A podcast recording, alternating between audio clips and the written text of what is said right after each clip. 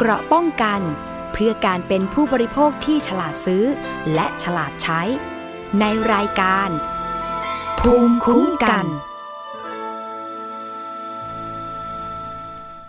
สวัสดีค่ะ คุณผู้ฟังต้อนรับเข้าสู่รายการภูมิคุ้มกันรายการเพื่อผู้บริโภคค่ะ พบกับดิฉัน อภิคณาบูราริศนะคะ รับฟังแล้วก็ดาวน์โหลดรายการได้ที่ www.thaipbspodcast.com นะคะ รวมไปถึงแอปพลิเคชันไทย PBS Podcast ค่ะ แล้วก็สถานีนะคะ วิทยุชุมชนที่เชื่อมโยงสัญญาณนะคะ เช่นเคยวันนี้นำข้อมูลนะคะที่เป็นประโยชน์ต่อผู้บริโภคเนี่ยมาฝากกัน โดยเฉพาะเรื่องของการ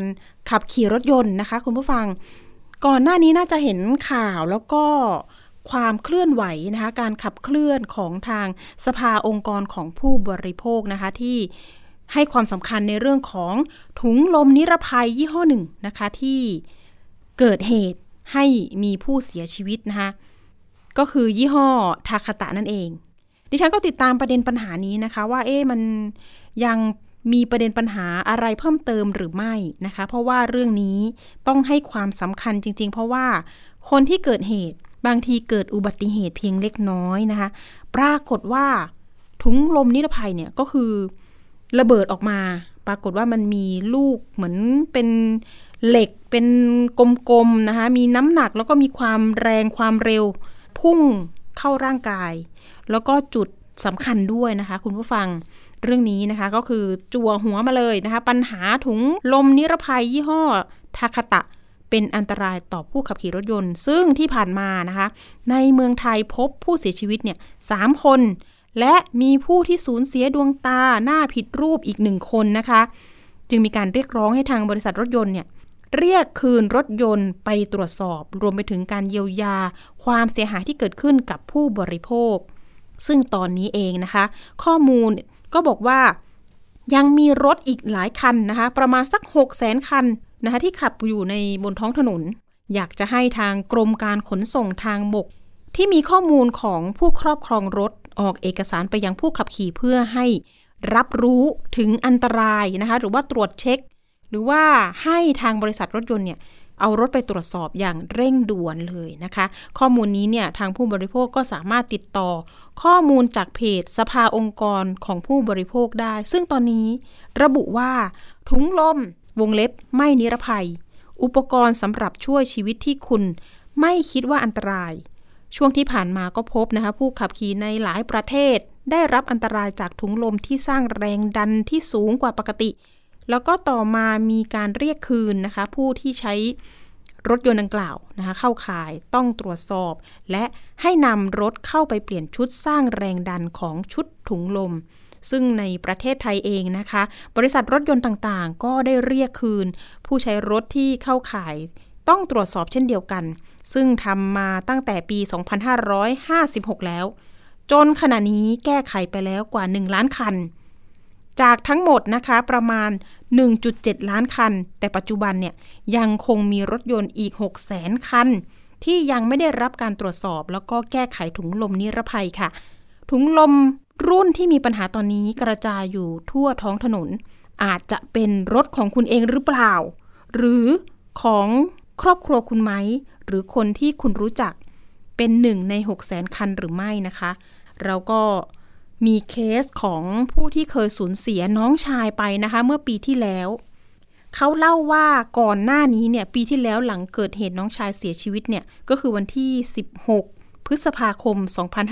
2564 จากอุบัติเหตุรถยนต์ยี่ห้อหนึ่ง ไม่ใช่อุบัติเหตุร้ายแรงว่าไปชนรถกับรถยนต์ในท้องถนน เขาเล่าว่าน้องชายของเขาเนี่ยอายุ 27 ปี ขับรถยนต์ยี่ห้อหนึ่งนะคะ ขึ้นเนินที่เป็นระนาด แล้วทีนี้เนี่ยท้องรถเนี่ยเป็นรถเก่งเนาะเขาบอกว่าเอ้มันน่าจะค่อนข้างเตี้ย หรือว่าระนาดมันอาจจะสูงไป ไปครูดเขาเรียกว่าครูดใต้ท้องรถทำให้ถุงลมนิรภัยเนี่ยระเบิดออกมา แล้วก็มี ลูกเหล็กนะคะพุ่งนะคะไปชนบริเวณคอหรือว่าหลอดลมเนี่ยค่ะทำให้น้องชายของเขาเนี่ยเสียชีวิตในที่เกิดเหตุส่วนรถยนต์นี่ก็พุ่งไปชนบ้านเรือนประชาชน เหตุนี้นะคะเกิดขึ้นที่จังหวัดประจวบคีรีขันธ์ซึ่งดิฉันเองก็โอ้โหตอนนั้นเนี่ยทางพี่ชายของผู้เสียหายเนี่ยเขาก็เล่านะคะว่า ตอนนั้นเขาก็ไม่รู้เลยว่ามันเกิดจากสาเหตุที่ เอ๊ะ จ้าของที่เป็นยี่ห้อดังกล่าวนั้นอะเขาจะต้องรับผิดชอบหรือว่าเยียวยาอย่างไรบ้างนะคะ ซึ่งการตรวจสอบของเจ้าหน้าที่ตำรวจ ก็บอกว่าได้ให้บริษัทรถยนต์นั้นน่ะมาตรวจสอบรถยนต์คะรวมถึงเจ้าของบริษัทเนี่ยยี่ห้อดังกล่าวนะคะ มีการซื้อซากรถไป แล้วก็เยียวยาจ่ายเงินให้คุณแม่ของผู้ที่เสียชีวิต รวมไปถึงพรบของรถยนต์เองเนี่ยเขาก็ จ่ายตามข้อกฎหมายไป แต่ปรากฏว่าล่าสุดเนี่ยทาง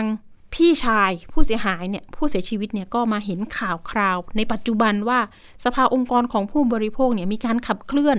ในเรื่องนี้รวมไปถึงหากเกิดเหตุในต่างประเทศเนี่ยเขามีการเรียกร้อง แล้วก็ได้รับเงินเยียวยาเนี่ยจริงๆเนี่ยคือเป็นหลักล้านเลยนะคะ แต่อันนี้เนี่ยเอ๊ะ จ้าของบริษัทยี่ห้อรถยนต์ดังกล่าวเนี่ยควรจะมีความรับผิดชอบมากกว่านี้ไหม เรื่องนี้เดี๋ยวเราไปพูดคุยกับคุณยุทธพงศ์เพิ่มพงศ์พิพัฒน์นะคะ เป็นพี่ชายของผู้เสียชีวิตนะคะที่เกิดเหตุเมื่อปีที่แล้ว สวัสดีค่ะ คุณยุทธพงศ์คะ สวัสดีครับ ค่ะ คุณยุทธพงศ์ก่อนอื่นนะคะ ขอแสดงความเสียใจนะคะ กับการสูญเสียน้องชายไปด้วยจริง ๆนะคะ อยากจะให้คุณยุทธพงศ์เล่าเหตุการณ์ในวันเกิดเหตุนิดนึงว่า เอ๊ะ น้องชายเนี่ยขับรถยี่ห้ออะไร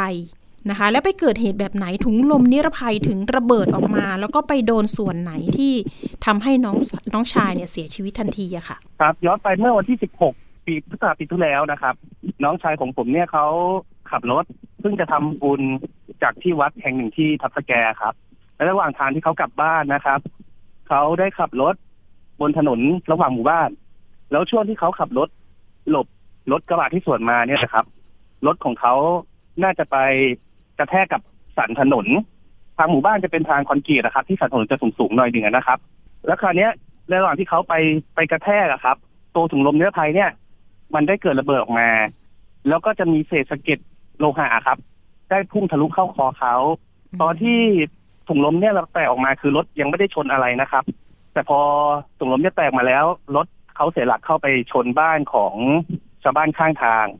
แล้วก็เสียชีวิตตรงตรงหน้าบ้านเขาเลยนะครับ ตอนนั้นเราเข้าใจว่าสาเหตุจริง ๆ เลยเนี่ย ตอนนั้นได้ค้นหาสาเหตุไหมคะว่ามันเกิดจากสาเหตุรถยนตอต์นนั้นคือหรือวัอะนไรอย่างไร วันวันพอน้องผมเสียวันนั้นผมก็ไปหาไปหาเขา ไปดูศพเขาที่วัดนั่นแหละครับ แล้วคราวนี้ผมได้หมอเขาได้พาตัวอุปกรณ์ตัวหนึ่งอะมันเป็นเศษโลหะครับ ออกมาให้ดู แล้วผมก็ดูพอดีผมเคย เคยทำงานเกี่ยวกับแวดบนซ่อมรถอะไรอย่างนี้อยู่แล้วครับค่ะแล้วก็พอจะทราบทราบถึงเหตุการณ์ว่า เอ้ย มันมีตัวนี้นะ ที่มันผิดปกติมันอาจจะทำให้คนเสียชีวิตได้ ผมก็เลยโทรไปถามรุ่นรุ่นพี่คนหนึ่งที่เคยทำงานด้วยกันมบอกว่าพี่ตัวเนี้ยมันใช่ตัวถุงลมนิรภัยหรือเปล่า แล้วผมก็ถ่ายรูปส่งไปให้เขาดูค่ะเขาบอกเออใช่ แล้วก็แล้วมันเกิดเหตุยังไง ผมก็เล่าตามที่แบบเล่าไปเมื่อกี้ครับอืมว่ารถน้องผมขับมาดีๆพี่แล้วคราวเนี้ยถุงลมมันระเบิดค่ะโดยที่ยังไม่ชนอะไรเลย แล้วคราวนี้เขาก็เลยขอเลขที่ตัวถังรถคันนี้ไปเช็ค พอไปเช็คปุ๊บมันอยู่ในในในในข่ายที่ว่าต้องเรียกเคลมตัวถุงลมนิรภัยอ๋อแต่โชคร้ายของน้องผมตรงที่ว่าน้องผมก็ซื้อรถมือสองมาครับมไอเอกสารพวกเนี้ยมันจะไปถึงเจ้าของมือแรกอ๋อค่ะแล้วน้องผมเนี่ย มันเป็นรถเปลี่ยนมือเขาก็เลยไม่ไม่ไม่สามารถรับรู้ไอเหตุการณ์พวกการเรียกเคลมอะไรเงี้ยได้ จึงไม่ได้รับเอกมันป็นโชคร้ยขสาองรเขาตรงที่ว่าค่ะใช่เขาไม่รับเอกสารแจ้งเตือนครับเขาก็เพิ่งมีรถคันแรกคันนี้ด้วย เป็นรถมือสองที่เขาซื้อมาเขาก็เลยแบบเหมือนเป็นเด็กที่ยังไม่ค่อย ไม่ค่อยรู้เรื่องอะไรพวกนี้ จนมาประสบอุบัติเหตุนี่แหละครับ มันก็เลยเป็นผมคิดว่าเคสของน้องผมเนี่ยเป็นเคสแรกเลยในประเทศไทย ที่ที่เสียชีวิตด้วยถุงลมอืมเพราะว่าในในเหตุการณ์ที่ผมไปดูศพน้องผม แล้วก็ตัวเศษเศษเหล็ก โลหะตัวเนี้ย มันมีตกกระจายอยู่ในรถด้วยนะครับ แล้วก็ส่วนหนึ่งเนี่ยมันฝังอยู่ในหลอดลมของน้องผมโอ้โหเขาเลยผ่าออกมาได้ค่ะที่ผมผมเคยเคยโพสต์ไปใน Facebook เพจเพจหนึ่งอะครับ เรื่องเป็นเป็นเพจรถมีปัญหาอืมเคยเอาไปแชร์ให้ให้ให้คนที่ใช้รถทั่วไปเนี่ย รับรู้แล้วว่าค่ะเวลาเราซื้อรถมือสองมา หรือว่า เราซื้อรถที่ไม่เคยเป็นเจ้าของมาก่อนหรือไม่รู้เนี่ยให้เอาไปเช็คที่ศูนย์บริการก่อนเผื่อมันมีจดหมายที่แจ้งเตือนเรียกเปลี่ยนอะไรอย่างเงี้ยค่ะเพื่อให้เคสน้องผมเนี่ยเป็นเป็นกรณีศึกษา เพราะว่าบ้านเรามันไม่เคยเกิดเหตุแบบนี้ไงครับ ใช่ค่ะ บางคนก็เลยยังจะไม่รู้น่ากลัวตอนนี้บอกว่าแล้กย่งหนึ่งคือผมสงสารค่ะ เชิญครัค่ะบตอนนี้บอกว่ามีตั้งผมสงหสากรแสแม่นเขาคันค่ะ คุณแม่ใช่เป็นยังครัไงบบ้างตอนนี้ คือ คุณแม่เขาเป็นเป็นผู้ผู้สูงอายุแล้วครับ แล้วเขาก็ขาเดินไม่ค่อยได้ เขามีลูกชายคนเดียว แล้วก็เป็นเสาหลักของบ้านนะครับเขาเพิ่งจะติดสิบเอกเองครับอ๋อแต่ติดสิบเอกได้ไม่กี่เดือนคืออนาคตที่เขายังไกลอะครับ ผมเสียดายอนาคตของเขาที่เขาต้องดูแลแม่เขายังไม่ได้บวชดด้วย ทีนี้ข้อครับเรียกร้องการเยียวยานะคะ เห็นบอกว่าที่ผ่านมาเนี่ย ทางบริษัทรถยนต์เนี่ยเขาก็จ่ายมาเพียงเล็กน้อยเนาะตอนนั้นเราก็ยังไม่รู้ครับสิทธิ์ครับของเราใช่ไหมคะ ใช่ครับ อีกอย่างหนึ่งคือตอนที่เขาเจรจาข้อตกลงกันเนี่ย ผมไปทำงาน แล้วก็จะมีเหมือนเป็นเป็นญาติพี่น้องอีกอีกคนหนึ่งที่คอยดูแลแม่ ซึ่งแม่เขาอ่านไม่ออกเขียนหนังสือไม่ได้หรอกครับ เวลาเขาให้อะไรมาเขาก็บอกเออ ฉันก็รับรับไปรับไปก่อนอะไรอย่างเงี้ยเขาก็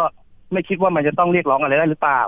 คนบ้านๆนะครับอ่าก็คือมีอะไรบ้างที่เขาชดใช้ให้เราอะค่ะเขาชดใช้มาเป็นค่าซากรถครับ แล้วก็ค่ามนุษยธรรมให้อีกแสนรวมแล้วก็คือจ่ายเขาจ่ายมาสามแสนนะครับค่ะแต่ส่วนอีกสามแสนนั้นเขาได้เป็นเหมือนพรบอืม พรบที่เขาเสียชีวิตอะครับ คือรวมแล้วชีวิตน้องผมได้หกแสนรวมพรบแล้วโอ้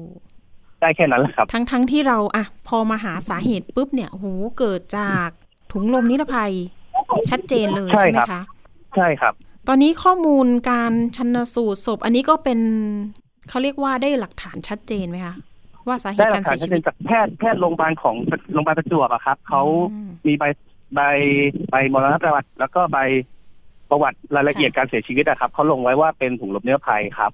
ค่ะ แล้วทีนี้หลักฐานนั้นเนี่ยได้ปรึกษากับทางสภาองค์กรของผู้บริโภคหรือยังว่า เอ๊ะเราจะนำไปเรียกร้องหรือว่ามีการประชุมหารือกับหน่วยงานบริษัท ยี่ห้อรถยนต์ดังกล่าวเนี่ยอืมให้ให้เข้ามาดูแลอีกได้หรือเปล่า ที่ผม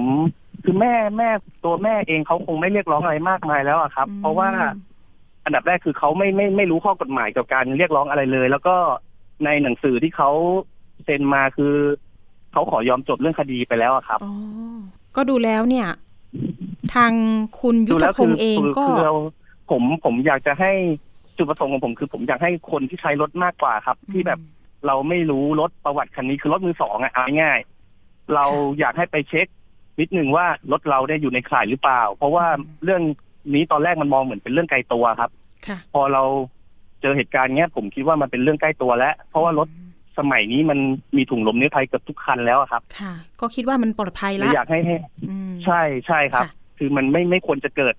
อุปกรณ์เพื่อสร้างความปลอดภัย มันไม่ควรจะมาทำร้ายชีวิตน้องเขาอะครับ อืมเอาล่ะ คุณยุทธพงศ์เรามีสายของผู้ช่วยศาสตราจารย์ นายแพทย์สมิทธิ์ ศรีสนธิ์นะคะ นายกสมาคมแพทย์ นิติเวชแห่งประเทศไทยอยู่ในสายกับเรา เผื่อว่าเราจะพูดคุยไปพร้อมกันนะคะ คุณหมอสวัสดีค่ะ ครับ สวัสดีครับ ค่ะ คุณหมอพูดถึง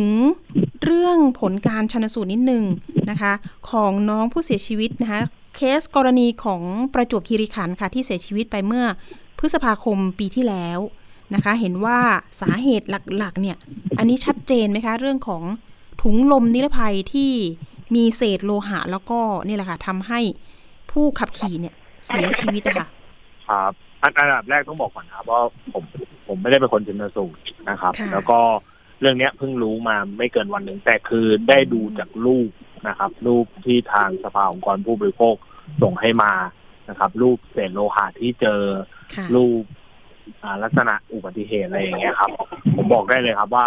เกิดจากถุงลมนิรภัยร้อยเปอร์เซ็นต์เลยครับถ้าพูดอย่างนั้นถ้าพูดเต็มๆคือถุงลมนิรภัยเลยเพราะว่าเศษโลหะที่เจอมันเป็นลักษณะ เฉพาะอยู่แล้วที่มันเกิดจากการระเบิดของถุงลมนิรภัยครับอืมแรงดันความรุนแรงของมันเนี่ยมีแบบมากน้อยแค่ไหนคะมันเหมือนปืนเลยครับอู้เหมือนยิงปืนที่มีเส้นผ่าศูนย์กลางประมาณสามเซนเข้าตรงไหนก็ได้ของร่างกาย คือของเคสที่ตายในไทยเคสหนึ่งก็คือทะลุเข้าครั้งข้างหน้าออกคอด้านหลังค่ะ มันทะลุได้ขนาดนั้นเลยครับ แล้วเศษโลหะที่ตกอยู่ในรถเลยครับ คือเหมือนโดนยิงปืนรุนแรงที่เส้นผ่าศูนย์กลางสามเซนเข้าร่างกายอะครับ มันแรงประมาณนั้นเลยครับ ค่ะ คุณหมอพอจะมีข้อมูลครับนอกจากนี้ไหมคะว่า เอ๊ะมีเคสเนี่ย เพิ่มเติมจากเคสที่ประจวบหรือไม่ เคยเคยเจอในลักษณะนี้อ่าไหมเท่าที่คะผมรู้เท่าที่ผมรู้คือถ้าในไทยนะครับ ก็มีแค่สองเคสนะครับ ก็คือต้น ต้นปีนี้แล้วก็ประมาณสักกลางกลางๆปี เป็นสองเคสที่ตายนะครับอ๋อแล้วก็มีค่ะบาดเจ็บเคสหนึ่งประมาณกลางกลางๆปี แล้วก็ล่าสุดก็คือเคสประจวบอะครับแต่อ๋อผมบอกได้เลยว่าจำนวนเคสอาจจะมีเยอะกว่านี้ เพราะว่าอย่างที่บอกอย่างเคสที่ปีหกสี่เนี่ยไม่มีใครรู้เลยจน จนเหมือนพวกเราไปสืบกันเองด้วยทำเอาก่อนผู้บริโภคไปถามกันเองด้วยอ๋อครับค่ะก็คือคือสำรพววจกนี้มันมันตรวจยากอะครับ คือคือบางคนไม่รู้จริง ๆ มันก็ ก็อาจจะให้ตายจากอุบัติเหตุจราจรไป แต่แต่เขาก็ไม่รู้จริงๆว่ามันเกิดจากถุงลมระเบิดอะไรอย่างเงี้ยครับเพราะว่ามันเป็นเคสใหม่ที่เพิ่งมีมาไม่ไม่นานนะครับ แล้วผมว่าหมอบางคนก็ไม่รู้จริงๆที่ไปเวลาชันสูตรพลิกศพครับ ค่ะ ดังนั้นเนี่ยตรงนี้เนี่ยเราจะรู้ได้ยังไงเนาะว่า เอ๊ะ ยี่ห้อของเรานอกจากเนี่ยที่เขาตรวจสอบกันก็คือ ยี่ห้อทาคาตะ แต่เราก็ไม่รู้ว่าเอ๊ะยี่ห้ออื่น ๆ มันจะเป็นหรือเปล่า ใช่ไหมคะ คุณหมอ ครับครับก็อย่างที่บอกคือ คือจริงๆถ้ารัฐบาลเข้ามาช่วยหน่วยงานรัฐนะครับ น่าจะต้องเข้ามาเยอะกว่านี้ครับเพราะตอนนี้มันเป็นแต่ละบริษัทรถยนต์เป็นคนบอกเองอะครับ แล้วเราเชื่อได้ไหมครับ ที่เขาบอกว่าอืมตกลงคือที่แจ้งของในไทยกับของต่างประเทศบางบางบริษัทก็ไม่ตรงกันครับค่ะผมก็เลยไม่รู้เหมือนกันนะคือ คือไม่รู้ว่า เพราะว่าการผลิตมันไม่ตรงกันหรือเขาเขาแจ้งไม่ครบอันนี้ตอบไม่ได้เลยว่า ว่าล็อตมันเป็นยังไงอะครับค่ะครับ คือของต่างประเทศเขามีระบบเลยครับว่า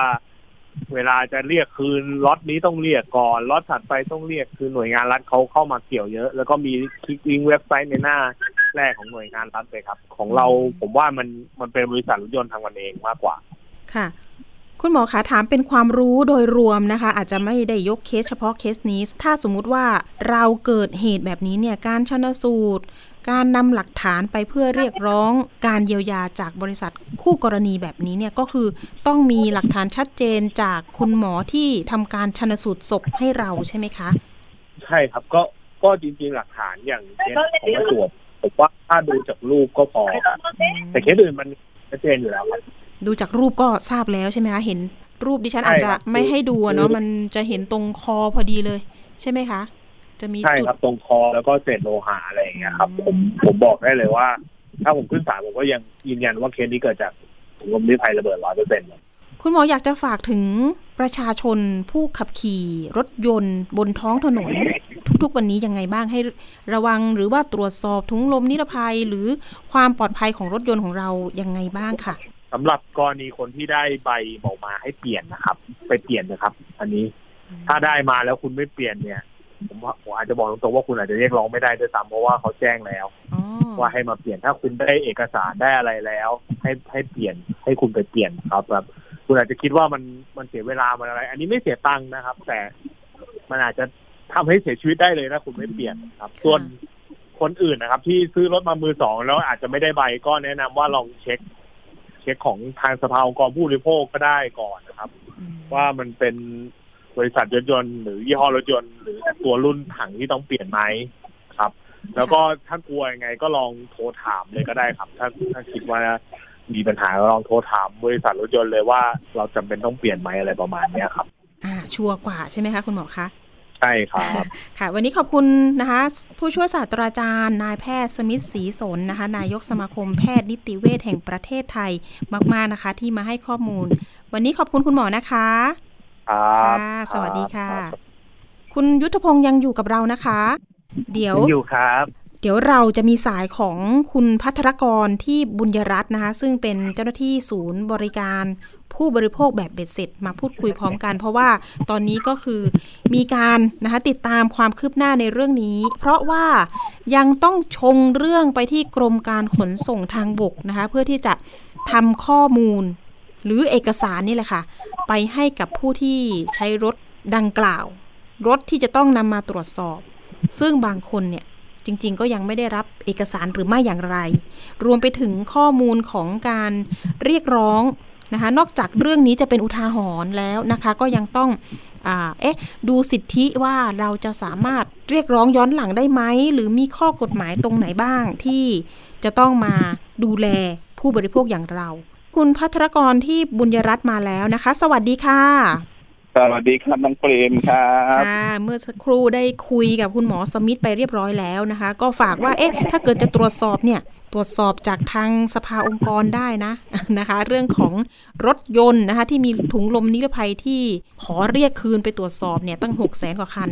ตอนนี้ถ้าเกิดจะถามเรื่องความขับเคลื่อนนะคะการขับเคลื่อนของทางสภาองค์กรของผู้บริโภคในเรื่องนี้ ตอนนี้เนี่ยดำเนินการนะคะไปเรื่องไหนบ้างตอนนี้ค่ะ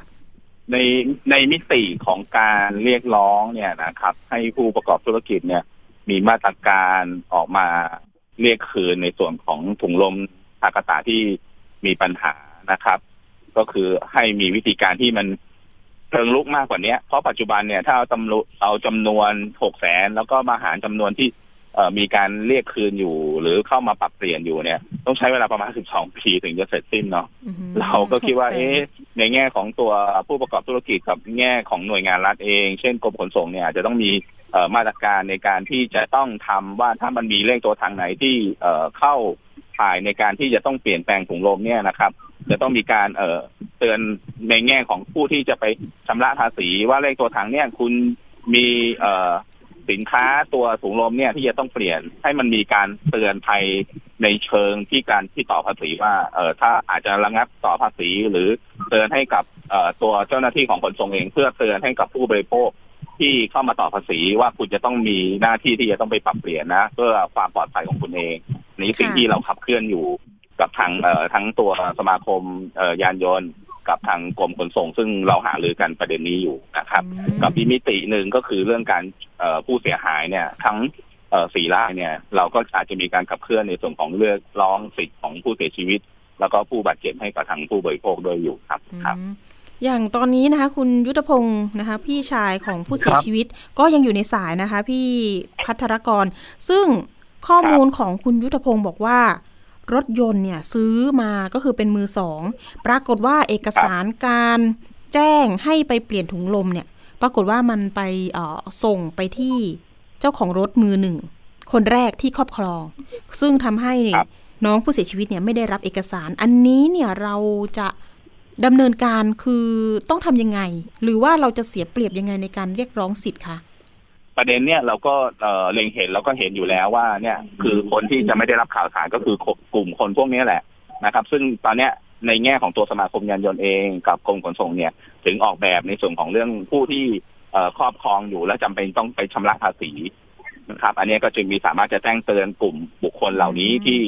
คล้ายๆ เคสของน้องชายของคุณยุทธพงศ์แบบนี้นะครับ กับค่ะประเด็นที่สองก็คือเรามีเอ่อรถส่วนใหญ่เนี่ยก็จึงยังคงมีเอ่อในส่วนของเรื่องประกันภัยอยู่ เราก็ประสานกับสมาคมประกันวินาศภัยนะครับ ทุกบริษัทของบริษัทประกันภัยเหล่านี้เพื่อที่จะเอา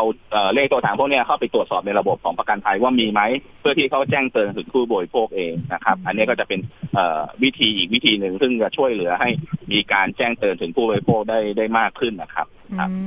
ท่าทีของกรมการขนส่งทางบกเนี่ยเขาตอนนี้เขาขับเคลื่อนหรือยังคะกรณีอะแจ้งเตือนอย่างเช่นของเคส การซื้อรถมือสองแล้ว ไปต่อภาษีนี่เขาคือเขาทำงานเขาทำงานดำเนินการไปหรือยังคะตอนเนี้ยเท่าที่ผมทราบเมื่อเช้าก็มีคุยกับนายกสมาคมเอ่อยานยนต์เนาะแล้วว่าเอ่อตัวระบบซอฟต์แวร์ที่กำลังเอ่อติดตั้งกันอยู่เนี่ย คิดว่าน่าจะเอ่อเร็วสุดคือการเดือนเนี่ยสามารถจะใช้งานระบบนี้ได้แล้วนะครับ อย่างช้าก็คือเดือนธันวาเนี่ย ก็สามารถที่จะเอ่อดำเนินการตามที่วางแผนกันไว้ได้อะครับ แต่ก็ยังอยากจะเร่งรัดให้ให้มันดำเนินการได้รวดเร็วกว่านี้เนาะเพราะว่าเอ่อตอนเนี้ยเท่ากับทุกนาที มีความเสี่ยงอะ มันอยู่ที่ว่าจะไปเอ่อโชคดีหรือโชคร้ายกับใครอะครับค่ะเนาะอันนี้ก็เป็นห่วงผู้บริโภคจริงๆอะครับอืมเพราะตั้งแต่เราทราบข่าวว่ามันมีกรณีที่เสียชีวิตเหมือนในต่างประเทศเราพยายามจะพัฒนาสัมพันธ์อยู่เรื่อยๆอะครับ แล้วก็มันมีกรณีของน้องชายคุณยุทธพงศ์เนี่ย ซึ่งอาจจะเป็นเคสแรกในประเทศก็ได้แต่ว่ามันถูกปกปิดไว้ไม่ได้ออกมาเอ่อเผยแพร่ต่อสาธารณะอันเนี้ยมันก็เป็นเอ่อเรื่องที่ค่อนข้างที่จะน่ากลัวอยู่ประการหนึ่ง กับที่เอ่อทางคุณหมอคงอาจจะให้ข้อมูลเหมือนกันเนาะว่าเอ๊ะมันอาจจะมีในบางส่วนที่อาจจะไม่ได้เอ่อไปใช่ชันสูตร แล้วอาจจะมีการเสียชีวิตจากกรณีนี้ ซึ่งเอ่อทางหน่วยงานรัฐเองไม่ทราบ หรือทางหน่วยแพทย์เองก็ไม่ทราบอันนี้ก็เป็นเรื่องที่อันตรายอีกอันหนึ่งนะครับที่จะต้องเอ่อระมัดระวังด้วยครับค่ะก็คือจริง ๆ คุณหมอบอกว่าอาจจะมีผู้ที่เสียชีวิตเนี่ยจากถุงลมนิรภัยเนี่ยมากกว่านี้นะคะ แต่ว่าการใช่ชครับนสูตรเนี่ย เอ๊ะบางทีอาจจะแบบยังไม่ได้แบบวิเคราะห์ว่ามันเป็นมาจากเหล็ก ที่มันพุ่งออกมานะคะความแรงเนี่ยเหมือนกระสุนปืนว่าอย่างนั้นนะคะ อาจจะวินิจฉัยว่าเป็นอุบัติเหตุทั่วไป อันนี้ก็คต้อรังบโอ้โหอันเนี้ยเป็นสิ่งที่ต้องากลัวหมืนกันต้องต้องประชาสัมพันธ์ในหน่วยงานของแพทย์เองที่เป็นแพทย์นิติเวชหรือหน่วยงานที่เอ่อเกี่ยวข้องด้วยอะครับว่าเอ้ยเวลาเกิดอุบัติเหตุทางจราจรเนี่ยคุณต้องดูเรื่องพวกนี้ด้วยนะ ว่ามันมีอาจจะความเป็นไปได้ในการที่จะเกิดกรณีนี้แต่นะคคุณรับหมอเหมือนกับเคสที่ ครับ ค่ะ คุณหมอสมิธเห็นภาพอ่าเคสของน้องชาย คุณยุทธพงศ์แล้วเนี่ยก็ฟันธงว่า เอ๊ะ เสียชีวิตร้อยเปอร์เซนจากถุงลมนิรภัย อันนี้เนี่ยใช่ครับเราจะมีสิทธิ์เรียกร้องย้อนหลัง เรื่องเงินเยียวยากับบริษัทรถยนต์ได้ไหมคะตอนนี้เราดูช่องทางกฎหมายอยู่เนาะเนื่องจากทางทางเท่าที่ทราบครอบครัวเนี่ยมีการไปเซ็นเอ่อเหมือนกับเอ่อยอมรับเอ่อเงินในส่วนของผู้ประกอบธุรกิจที่หยิบยื่นให้ไปแล้ว ในส่วนของเรื่อง เขาจะเขียนในนั้นว่าเป็นค่ามนุษยธรรมอะไรเงี้ย ซึ่งเอ่อถ้าจะบอกว่าตัวเงินกับความเสียหายเนี่ย มันมันไม่สมเหตุสมผลกันเลย ซึ่งเรากำลังช่วยเหลือในด้านประเด็นข้อกฎหมายว่ามันมีช่องทางไหนที่จะเรียกร้องได้ได้มากกว่านี้ครับค่ะครับก็มีโอกาสอยู่เนาะแต่ถ้าพูดถึงครับเคสอื่นๆ อย่างเช่น ที่เกิดเหตุ 4 กุมภาพันธ์ ปีนี้เองสมุทรปราการใช่ไหมคะ อันนั้นก็คือเสียชีวิตเหมือนกันครับอันนั้นครับเนี่ยคือ ทางสภาองค์กรของผู้บริโภคได้ข้อมูลมาจากไหนอย่างไร จากข่าวหรือว่าเขาร้องมาที่สภาคะเคสเนี่ยนะครับ เนื่องจากกลุ่มแพทย์นิติเวชของของท่านผู้ช่วยศาราจารย์นายแพทย์สมิธเนี่ยเป็นคนส่งข้อมูลมา ว่าเอ้มันมีเคสลักษณะที่เกิดจากถุงลมเนี่ยแล้วก็มีการเสียชีวิตเกิดขึ้นในประเทศไทยนะตอนนั้นเราก็เข้าใจว่าเป็นรายแรกทาง คุณหมอก็ส่งผ่านในส่วนของเรื่องตัวผู้เสียหายมาที่สภา สภาก็ดำเนินการไปก็รับเรื่องเอ่อกรณีนี้ที่เข้ามาร้องเรียนกับสภา แต่ว่าภายหลังเนี่ยทางผู้ประกอบธุรกิจเนี่ยเข้าใจว่าน่าจะมีเจราจาตกลงกับทางผู้เสียหาย แล้วก็เป็นที่ยุติไปแล้วในกรณีของเอ่อเคสของวันที่ 4 กุมภาครับ ที่จังหวัดสมุทรปราการเนี่ยเอ่อตกลงจ่ายค่าชดเชยเยียวยา แล้วก็ทางผู้เสียหายก็พอใจในยอดเงินที่ทางผู้ประกอบธุรกิจนำเสนอครับ ส่วนคนที่สูญเสียดวงตา แล้วก็กรามแตกใบหน้าผิดรูปนะคะ แล้วก็หูดับด้วยนะคุณผู้ชมคุณผู้ฟัง อันนี้เกิดเหตุคือครับ23 มิถุนายนปีนี้ครับ อันนี้เนี่ยเคสเนี่ยเขาได้รับเงินเยียวยาไหมใช้สิทธิทางศาลแล้วอ๋อเนื่องจากเอ่อมีการเจรจาเบื้องต้นแล้วก็เอ่อไม่ได้เป็นข้อยุตินะครับ ก็มีการเอ่อนำเสนอคดีต่อศาลไปแล้ว โดยทางตัวผู้เสียหายเองเนี่ยเอ่อไปจ้างทนายเอกชนในการดำเนินการแล้วเรียบเรียบร้อยแล้วครับ ตอนนี้เท่าที่ผมเห็นก็คือส่งคำฟ้องไปน่าจะวันที่ยี่ยี่สิบเจ็ดตุลาเนี่ยครับ ครับอืมก็อันนี้ก็ต้องใช้สิทธิ์ทางศาลไปนะคะใช่ทีครับนี้ทั้งใช่สี่ครับเคสเนี่ย เป็นถุงลมยี่ห้อเดียวกันหมดเลยเหรอคะใช่ครับ เอ่ออมเป็นถุงลมทาคาตะที่ติดตั้งอยู่ในรถยนต์ฮอนด้าค่ะ นะครับ ทั้งสี่ลายเลยครับ แต่ว่าต่างรุ่นยี่ห้อเอ่อรุ่นของรถนะ ก็จะมีเอ่อซีวิกสองคันค่ะมีแจ๊สหนึ่งคัน แล้วก็ซิตี้หนึ่งคันครับอืมแต่ว่าทั้งสี่ลายเนี่ยเกิดอยู่บนเอ่อตราสินค้าของ Honda ทั้งหมดเลยครับอ๋อค่ะพี่พัทรกรคะแล้วถ้าเกิดทางผู้บริโภคจะตรวจสอบยี่ห้อ แล้วก็รุ่นรถยนต์ที่ต้องเข้าไปรับการเปลี่ยนถุงถุงลมนิรภัยเนี่ย จะต้องติดต่อทางไหนหรือเช็คอย่างไรคะ ครับ ตอนเนี้ยตัวผู้ประกอบธุรกิจรถยนต์เองแต่ยี่ห้อเนี่ยมีการร่วมมือกับทางกรมขนส่งนะครับ เปิดเว็บไซต์ชื่อว่า checkairbag.com นะครับซึ่งผู้บริโภคสามารถจะไปตรวจสอบนะครับ โดยนำเลขตัวถังของเอแต่ละท่านเนี่ยไปค้นหาว่ายี่ห้อรถตรงกับเราไหม แล้วก็ไปเอค้นหาในช่องทางที่เขาประกาศนะครับ แล้วก็ค่ะสามารถจะตรวจสอบได้ว่าเออเลขตัวถังเนี่ยมันอยู่ในเข้าข่ายที่จะต้องไปเปลี่ยนหรือเปล่านะมันก็จะแสดงผลออกมาทันทันทีครับอืมถ้ากรณีที่ไม่ไม่ได้เอ่ออยู่ในข่ายก็ไม่จำเป็นต้องเอ่อเปลี่ยนก็ถือว่าเอ่อโชคดีไป แต่ในกรณีที่มีความจำเป็นที่จะต้องเอ่อไปเปลี่ยนท่านก็สามารถติดต่อก็กรอกรายชื่อกรอกข้อมูลอะไรกับทางระบบได้ หรือจะโทรติดต่อกับศูนย์บริการยี่ห้อรถนั้นๆได้นะครับอ๋อให้เขาเอ่เช็คอให้เข้าไปเลยติดตั้งเปลี่ยนโดยที่ไม่ต้องเสียค่าใช้จ่ายนะครับ ค่ะ คุณยุทธพงศ์คะ ครับผมค่ะ ตอนนี้มีข้อกังวลเรื่องไหนอย่างไรบ้าง หรือว่าอยากจะสะท้อนไปถึงทางสภาองค์กรของผู้บริโภคอย่างไรบ้างคะคือถ้าอยากจะขอความช่วยเหลือคือ ผมอยากจะให้ทางสภาองค์กรนะครับ ช่วยดูสิทธิที่ควรจะได้ให้มากกว่านี้ครับ คือสงสารทางแม่ผู้เสียชีวิตเขาอะครับ เพราะว่าแกไม่เหลือใครแล้วเหลือเคยมีลูกชายเป็นเสาหลักก็ไม่มีแล้ว สงสารแม่ครับ ส่วนพี่ยุทธพงศ์นี่ก็คือไม่ได้อาศัยอยู่กับคุณแม่ใช่ไหมคะครับอืมอยู่ต่างจังหวัดใช่ครับอืมพี่พัทรกรเอ่อตรงนี้คือก็คือดำเนินการอยู่เนาะใช่ครับค่ะเอ่อตอนนี้เราดูช่องทางกฎหมายอยู่เนาะเอ่อว่าจะเอ่อทำยังไงเพื่อที่จะเอ่อให้มีการเปิดการเจรจาในการชดใช้เยียวยาเอ่อจากความเสียหายของเอ่อเหตุการณ์นี้จริงๆเนาะไม่ไม่ใช่เรียกทางผู้ประกอบการบอกว่าไอ้เงินที่ เคยจ่ายมาแล้วเป็นค่ามนุษยธรรมแล้วก็มันไม่สมผลสมเหตุสมผลกับความเสียหายนะครับ ตอนนี้กำลังดูช่องทางกฎหมายกันอยู่ครับอืมได้ค่ะอะ คุณยุทธพงศ์ให้คุณยุทธพงศ์ฝากถึงผู้บริโภคหน่อยนะคะ ทิ้งท้ายหน่อยครับนะคะ ครับอยากจะให้ทุกคนที่มีรถที่อยู่ในข่ายสุ่มเสี่ยงในการเปลี่ยนถุงลมเนะครับ เข้าไปเปลี่ยนกันดีกว่าครับ เพราะว่าอย่างน้อยมันมันเป็นสิทธิ์ของเราที่เราใช้รถแล้วก็มันเป็นอุปกรณ์ความปลอดภัยที่มัน จะต้องเซฟชีวิตเรา อยากไม่อยากให้เกิดการสูญเสียแบบนี้อีกอะครับ ก็คืออยากให้เคสของน้องชายเราเป็นเคสตัวอย่าง แล้วก็ไม่อยากให้ใช่ครับเกิดขึ้นอีกเนาะครับค่ะ เอาละวันนี้ขอบคุณคุณยุทธพงศ์นะคะเพิ่มพงศ์พิพัฒน์ครับนะคะผู้ชาพี่ชายของผู้เสียชีวิตมากๆนะคะจากจังหวัดประจวบคีรีครัขับนธ์วันนี้ขอบคุณที่มาเป็นอุทาหรณ์ให้ทางสังคมด้วยนะคะ วันนี้สวัสดีค่ะขอบคุณนะคะ ครับ สวัสดีครับค่ะพี่พัทรกรยังอยู่นิดนึง อะทิ้งท้ายจ้าหน่อยเรื่องของการขับเคลื่อนว่าตอนนี้เนี่ยก็เดี๋ยวเดินหน้ากันต่อในเรื่องการตรวจสอบ แล้วก็ประชาสัมพันธ์ไปถึงผู้ใช้รถใช้ถนน ใช้ถุงลมนิรภัยยี่ห้อนี้หรือเปล่า อันนี้ก็คือยังขับเคลื่อนกันต่อเนาะใช่ครับ ตอนนี้เราเปิดเผยค่ะเอ่อผู้เสียหายเนาะเอ่อในส่วนของทางเพจสภา แล้วก็ค่ะแจ้งเตือนภัยว่าเนี่ยจริงข้อเท็จจริงแล้วเนี่ยมันมีผู้เสียชีวิตทั้งหมดเอ่อทั้งสิ้นเอ่อ สามรายแล้วก็บาดเจ็บสาหัสหนึ่งรายนะครับ ก็จะเผยแพร่แล้วก็ออกชื่อเอ่อรุ่นยี่ห้อเนี่ย เพื่อให้ทุกคนน่ะตระหนักถึงความเสี่ยงภัยอันนี้นะครับ ว่าเอ้ยมันมีกรณีที่เสียชีวิตแล้วนะ แล้วในต่างประเทศทั่วโลกเสียชีวิตเอ่อถ้าจำนวนสัดส่วนเอ่อตัวถุงลมเนี่ยเขาเสียชีวิตแค่19รายเองนะถ้าเทียบกับสัดส่วนของบ้านเราเนี่ยสามรายนี่ถือว่าผมว่าเปอร์เซ็นต์การสูญเสียเนี่ยของเรามากกว่านะ ก็เดี๋ยวเป็นอุทาหรณ์ด้วย แล้วก็ใครมีรถยนต์นะคะ ไปตรวจเช็คกันได้ที่เว็บไซต์ checkairbag.com checkairbag.com นะคะใช่ครับกับทางครับหน่วยงานที่เกี่ยวข้อง ซึ่งทางสภาองค์กรของผู้บริโภคก็คือทำงานร่วมกับกรมการขนส่งทางบกแล้วนะคะ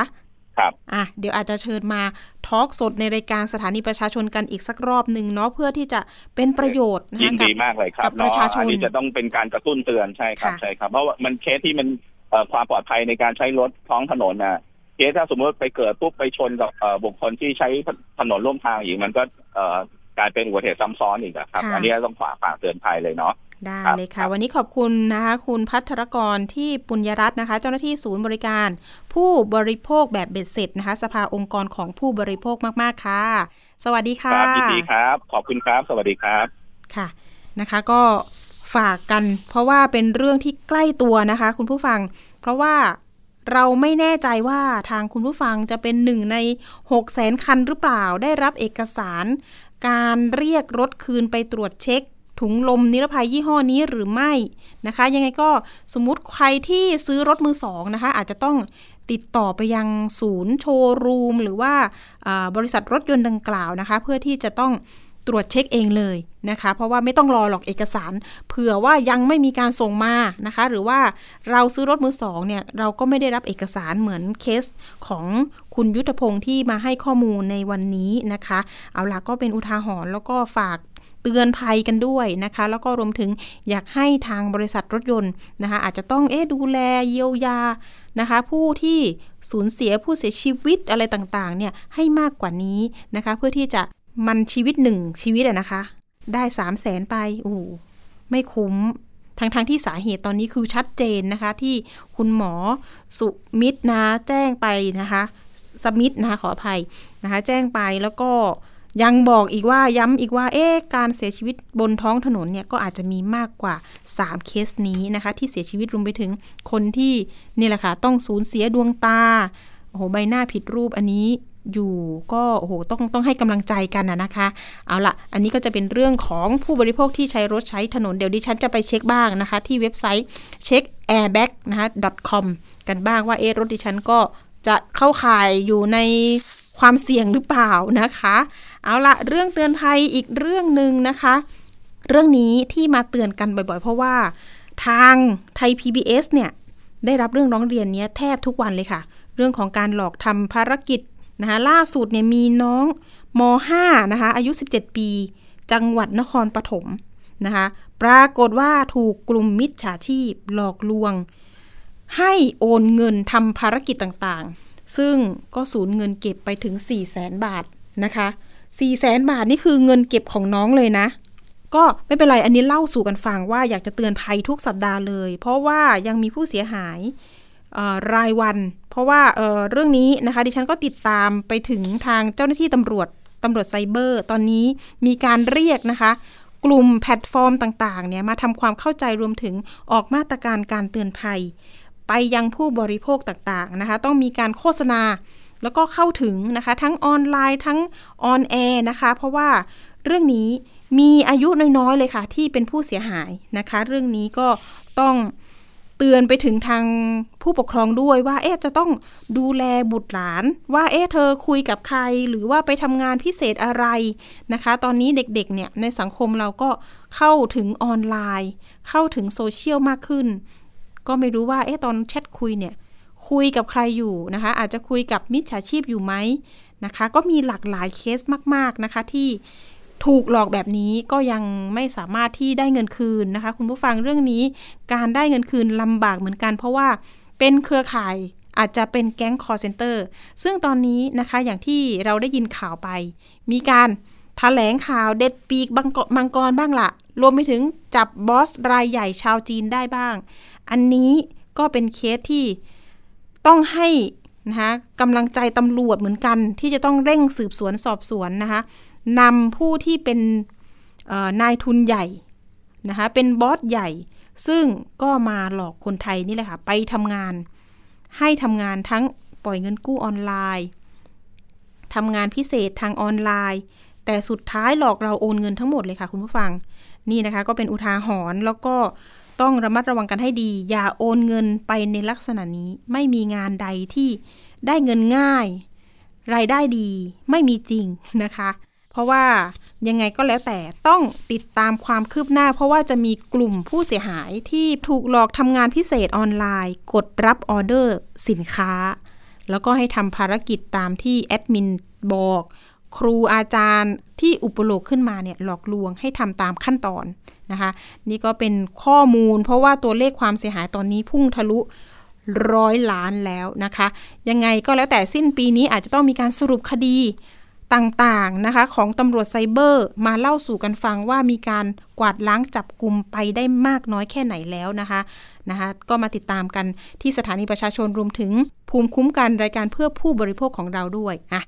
เอาละค่ะ ไปช่วงต่อไปนะคะ คิดก่อนเชื่อกับดรแก้วกังสดานอัมภัย นักพิษวิทยากับคุณชนาทิพย์ไพรพงศ์วันนี้มีข้อมูลเรื่อง สารเคมีรั่วจากโรงงาน ประชาชนโดยรอบโรงงาน ต้องระมัดระวังอย่างไร ไปติดตามกันค่ะ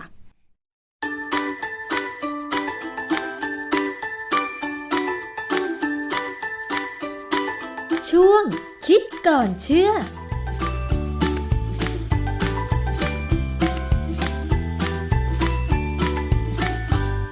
พบกันในช่วงคิดก่อนเชื่อกับดรแก้วกังสดานนภัยนักพิษวิทยากับดิฉันชนาทิพไพรพงศ์ค่ะ วันนี้เรามาคุยเรื่องของสารเคมีกันบ้างนะคะ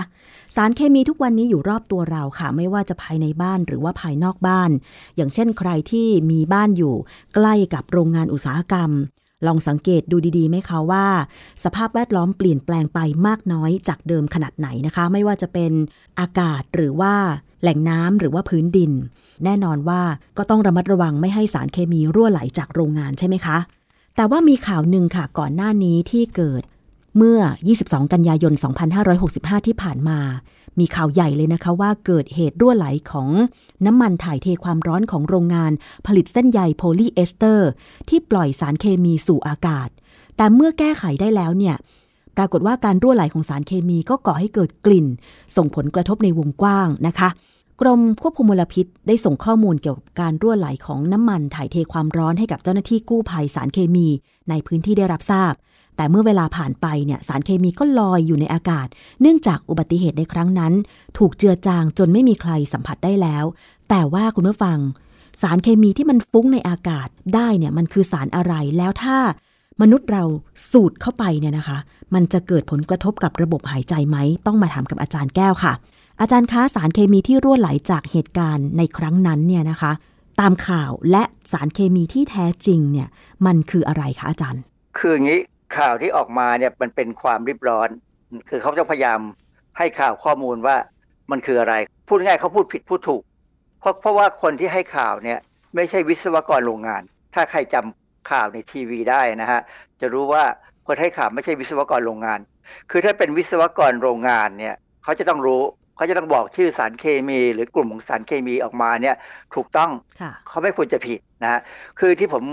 คิดว่าเป็นปัญหาคือว่าเรื่องมันผ่านไปแล้ว ไม่มีใครตาม แต่ผมตามดู เพราะว่ามันเป็นเรื่องสารเคมีที่ลอยในอากาศ ตอนที่มีการระเบิดเนี่ยก็เป็นแค่ตัวหล่อเย็น ไม่ใช่ตัวระบบของโรงงานระเบิดนะฮะค่ะถ้าระบบของโรงงานระเบิดเนี่ยมีปัญหาแน่ เพราะว่าเป็นการผลิตเส้นใยโพลีเอสเตอร์เนี่ยตัวสารตั้งต้นเนี่ยเป็นสารที่ค่อนข้างอันตรายแหละ คราวนี้ไม่ใช่ คราวนี้ระเบิดที่ระบบหล่อเย็นอืมซึ่งในระบบหล่อเย็นเนี่ยก็คือการเอาสารเคมีไปรับความร้อนจากกระบวนการผลิตค่ะแล้วก็ไปปล่อยความร้อนออก แล้วก็เอาสารเนี่ยหมุนกลับมาใช้งานได้อ๋อในข่าวเนี่ยเขาพูดตรงกันเลย ไม่รู้เขาไปเอาข่าวจากใครสักคนหนึ่งนะเขาบอกว่าเป็นสารที่เรียกว่า hot oil down term DT1 hot ก็คือร้อน oil ก็คือน้ำมัน down สะกดว่า D O W N ซึ่งแปลว่าลงข้างล่าง term T E R M ก็แปลว่า เป็นคำคำหนึ่ง คือฟังแล้วเนี่ยมันไม่เป็นภาษา ผมก็เอาคำเนี้ยไป search ใน Google ก็ไม่พบว่ามันคืออะไร ยกเว้น Google จะบอกว่ามันก็อยู่ในข่าวนี้แหละ อยู่ในข่าวโรงงานมีปัญหาค่ะคือไม่ได้บอกว่าคืออะไร อันนี้เป็นคำหนึ่งที่ว่ามีปัญหาว่ามันคืออะไร และยังไม่มีใครออกมาอธิบายนะ จากนั้นเนี่ยเขาก็บอกว่า สารที่อยู่ในระบบเนี่ยเป็นสาร aromatic เบนซีน ซึ่งคำนี้เป็นคำที่ผิดมากทางเคมี ไม่มีการใช้ ถ้าเราไป search ใน Google หาข้อมูลใน Google นะฮะ จะไม่มีคำนี้เลยค่ะ aromatic เบนซินทั้งนี้เพราะว่าอะไร เพราะมันเป็นคำซ้อนคำคำว่า aromatic กับคำว่าเบนซีนเนี่ยเป็นคำที่เหมือนกันเกือบร้อยเปอร์เซ็นต์ค่ะเบนซีนเนี่ยเป็นคำที่อยู่ในคำกลุ่มของ aromatic คือพูดพูดง่ายๆว่า เป็นคำใหญ่กับคำเล็กที่ค่ะเหมือนกัน และที่สำคัญคือว่าคำว่าเบนซินเนี่ยเป็นคำที่นักข่าวเนี่ยพูดผิด คือมันมีคำว่าเบนซินกับเบนซีน สะกดยังไงคะอาจารย์ เบนซินเนี่ยจะสะกด B E N Z I N E ส่วนถ้าเบนซีนเนี่ยจะสะกด B E N Z E N E ผิดกันตัวเดียวคือตัว I กับตัว E ค่ะทีนี้คำว่าเบนซินเนี่ยความหมายมันคือน้ำมันสำหรับเติมรถยนต์ที่เราเติมกันอยู่ ใช่ ส่วนเบนซีนเนี่ยเป็นชื่อสารเคมีตัวหนึ่ง ซึ่งใช้ทางอุตสาหกรรม และเป็นสารก่อมะเร็งอ๋อค่ะ เพราะฉะนั้นคำว่า aromatic เบนซินเนี่ยไม่มีในสารระบบของวิชาเคมี จริง ๆ แล้วในข่าวเกี่ยวกับเรื่องสารเคมีรั่วไหล นอกจากคำว่า hot oil down term DT1 ซึ่งไม่มีในสารระบบของสารเคมีแล้ว ยังมีความผิดพลาดเกี่ยวกับเรื่องของกลุ่มคำก็คือ aromatic เบนซินก็ไม่มีในสารระบบเช่นเดียวกัน รวมถึงคำว่าเบนซินและเบนซีน ถ้าใช้ผิดคือความหมายหรือว่าการที่จะเตือนให้ประชาชนระมัดระวังเนี่ยก็อาจจะผิดความหมายไปเลยใช่ไหมคะอาจารย์ ถูกต้องเลยนี่เป็นปัญหา แล้วยังมีปัญหาอีกอันนะนักข่าวไปถามนักวิชาการคนหนึ่งซึ่งเขาชอบตอบทุกอย่างนะปรากฏว่านักวิชาการคนนั้นเนี่ยเขาบอกเป็นเชิงว่าเป็นโทลูอีน วันนี้งงเลยเพราะโทลูอีนเนี่ยคือสารอันตรายมากค่ะซึ่งไม่มีใครเข้ามาใช้ในระบบหล่อเย็นหรอกอ๋อเหรอแต่นักข่าวเนี่ยนักข่าวก็อ้างถึงนักวิชาการคนเนี้ยนะเป็นประจำแล้วเขาเป็นคนที่ตอบคำถามทุกคำถาม ผมก็ว่าเพราะฉะนั้นเวลาดูข่าวเนี่ยต้องใจเย็นค่ะๆนะฮะคอยหาข้อมูล มันยังมีอันหนึ่งที่เป็นข้อมูลที่ถูกต้อง คือเขาบอกว่าในข่าวได้บอกว่าเป็นอะโรมาติกเบนซินที่ผิดนะชนิดไบฟีนิลและไดฟีนิลออกไซด์ผมก็เอาสองคำนี้ไปค้นหาข้อมูลดู พบว่ามันมีความหมายนะ ไปดูในบทความวิชาการเนี่ยเราเจอคำนี้จะสรุปให้ฟังว่าเราจะหาข้อมูลกันต่อยังไง คือคำว่า hot oil down term DT1 เนี่ยไม่ถูก แต่ผมลองค้นคำว่าไบฟีนิลกับไดฟีนิลออกไซด์เนี่ยค้นไปค้นมาก็ไปเจอว่ามันมีคำหนึ่งที่อ่านออกเสียงคล้ายๆกันกับคำว่า hot oil down term DT1 คำนั้นคือคำว่า hot oil down term a heat transfer fluid down term เขียนอย่างนี้ครับ D O W T H E R M สังเกตไหมว่าคำว่า down term เนี่ยถ้าพูดว่าเราพูดเป็นเป็นคำพูดเนี่ย โดยไม่ได้ให้ดูตัวหนังสือเนี่ย นักข่าวคงจดผิดอือฮึคือจดคำว่า down D O W เป็น D O W N ค่ะแล้วtherm ซึ่งจริงๆก็อ่านว่า therm T H E R M เนี่ยเขาก็ไปเขียนเป็น T E R M คือไม่มีตัว H คือมันยากมากแหละที่จะเขียนถูกนักข่าวเพราะไม่ได้เรียนเคมีมาค่ะคำว่า Dowtherm เนี่ย เป็นชื่อของสารเคมีชนิดหนึ่ง ที่บริษัทชื่อดาว เป็นบริษัทของอเมริกาเนี่ยเป็นคนผลิตอืมดาวเนี่ยเป็นชื่อบริษัทใหญ่ เขามีบริษัทลูกชื่อ Dow Chemical Company อืมคนที่เรียนทางเคมีที่เรียนทางด้านวิทยาศาสตร์จะรู้จักบริษัทนี้มาก เพราะว่าอืม Dow Chemical Company เนี่ยผลิตสารเคมีเยอะแยะเลย แล้วบางอย่างเราก็ใช้ในห้องปฏิบัติการอืมนะเพราะฉะนั้นคำว่า Dowtherm คือคำที่เขาอยากจะพูดนั่นแหละ แต่ว่า มีการจดผิดหรือออกเสียงผิดกันอ๋อจริง ๆคำว่า Dowtherm เป็นชื่อสารเคมีไหม หรือว่าเป็นชื่อของบริษัทเฉยๆอาจารย์เออ Dowtherm เป็นชื่อสินค้าเป็นน้ำยา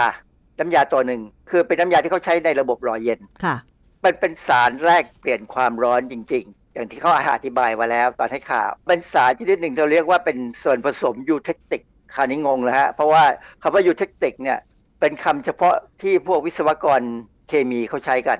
ส่วนผสมยูเทคติกเนี่ยคือการเอาสารเคมีสองอย่าง หรือมากกว่าสองอย่าง มาผสมกันเป็นเนื้อเดียว มันจะเป็นเนื้อเดียวกันเลยนะ แล้วเวลาเขาผสมเนี่ยเขาจะมีอัตราส่วนเขาพยายามหาจนได้ว่าอัตราส่วนไหน ที่ทำให้จุดหลอมเหลว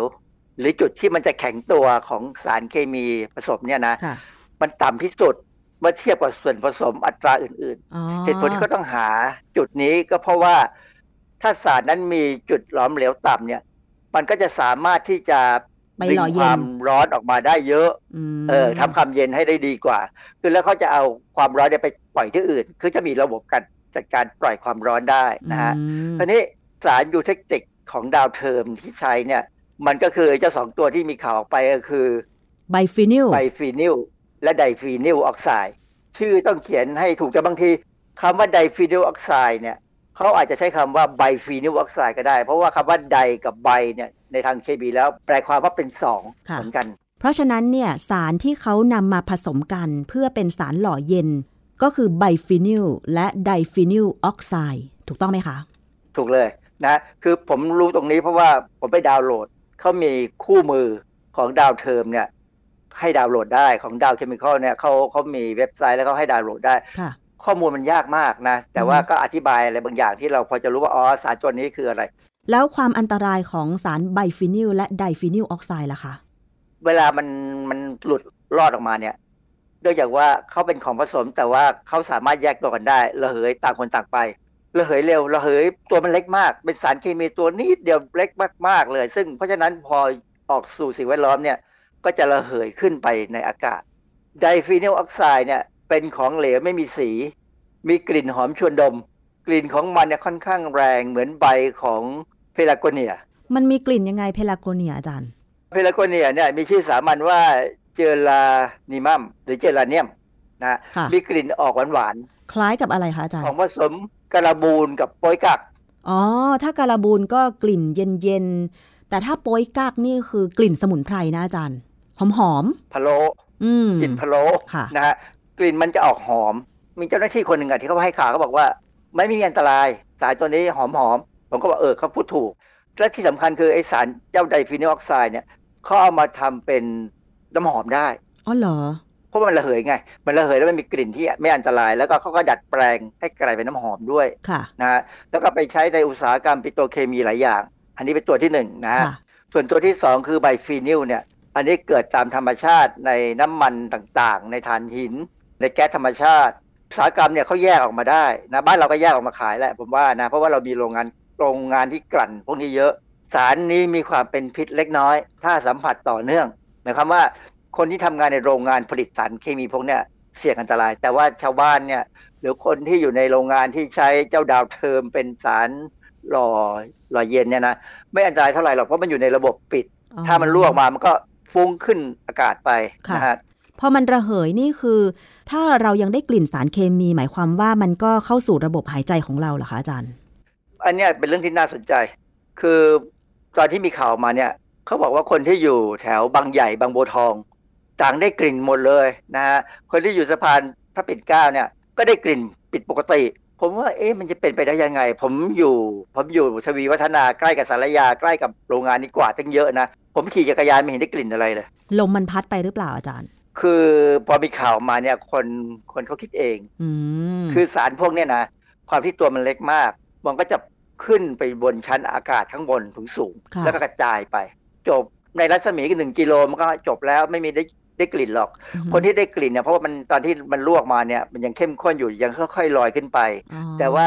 เมื่อลอยขึ้นไปแล้วก็ไปเลยไม่ลงมาค่ะไม่ใช่สารที่จะลอยลงมานะ ถ้าไปเจอน้ำฝนก็ไม่ละลายน้ำฝนเท่าไหร่ แต่ว่าก็อาจจะเกาะกับเม็ดน้ำฝนเนี่ยลงมาบนพื้นดินเนี่ยนะได้บ้าง แต่ไม่มากหรอกเป็นสารที่คือเขาเลือกแล้วว่ามันค่อนข้างจะปลอดภัยก็ถึงมาผสมกันทำเป็นสารยูเทคติก เพื่อใช้ในระบบหล่อเย็นมคือบริษัทที่เขาผลิตสารพวกเนี้ยเขาก็มองหลายๆอย่างนะเขาไม่ได้อยู่ๆเขาเอาผสมกัน มีการประเมินความปลอดภัยพอสมควร เพราะฉะนั้นอาจารย์คะจากข่าวสารเคมีรั่วไหลของโรงงานนี่ จะให้ข้อคิดกับผู้บริโภค โดยเฉพาะประชาชนที่อยู่รอบๆได้ยังไงบ้างคะถ้าอยู่ใกล้โรงงานแบบนี้ สังเกตได้เลยว่า นกเป็นยังไงบ้าง แถวแถวๆนั้นนะนะถ้านกบินหนีหมดนะ มีปัญหาแล้วนะแต่ว่าถ้านกยังเกาะสายไฟอยู่ได้ปกติเนี่ย ไม่มีปัญหาค่ะนะแต่ว่าถ้าเป็นโรงงานผลิตสารกำจัดแมลงสารอันตรายต่างๆเนี่ยถ้ากำจัดแมลงเนี่ยคุณดูเลยว่าโคนต้นไม้มีมดไหมถ้าไม่มีมดไม่มีตัวอะไรบินเลยนะ ให้เผ่นหนีได้เลย เพราะว่าสารมันรั่วมาแล้วแมลงตายแล้ว ถ้าแมลงตายเนี่ย คนจะเริ่มมีปัญหาค่ะ อาจารย์คะอย่างโรงงานที่เป็นข่าวก็คือเขาผลิตเส้นใยโพลีเอสเตอร์สารทำความเย็นที่เขามาผสมกันก็คือ diphenyl oxide และ biphenyl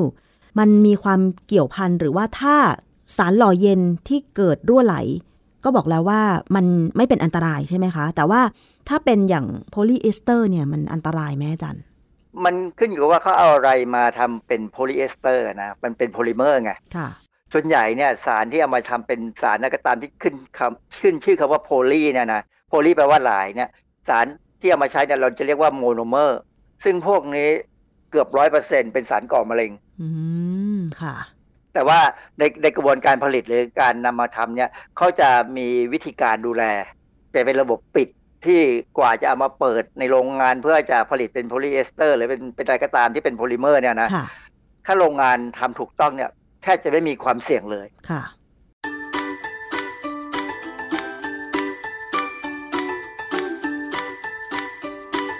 ช่วงคิดก่อนเชื่อ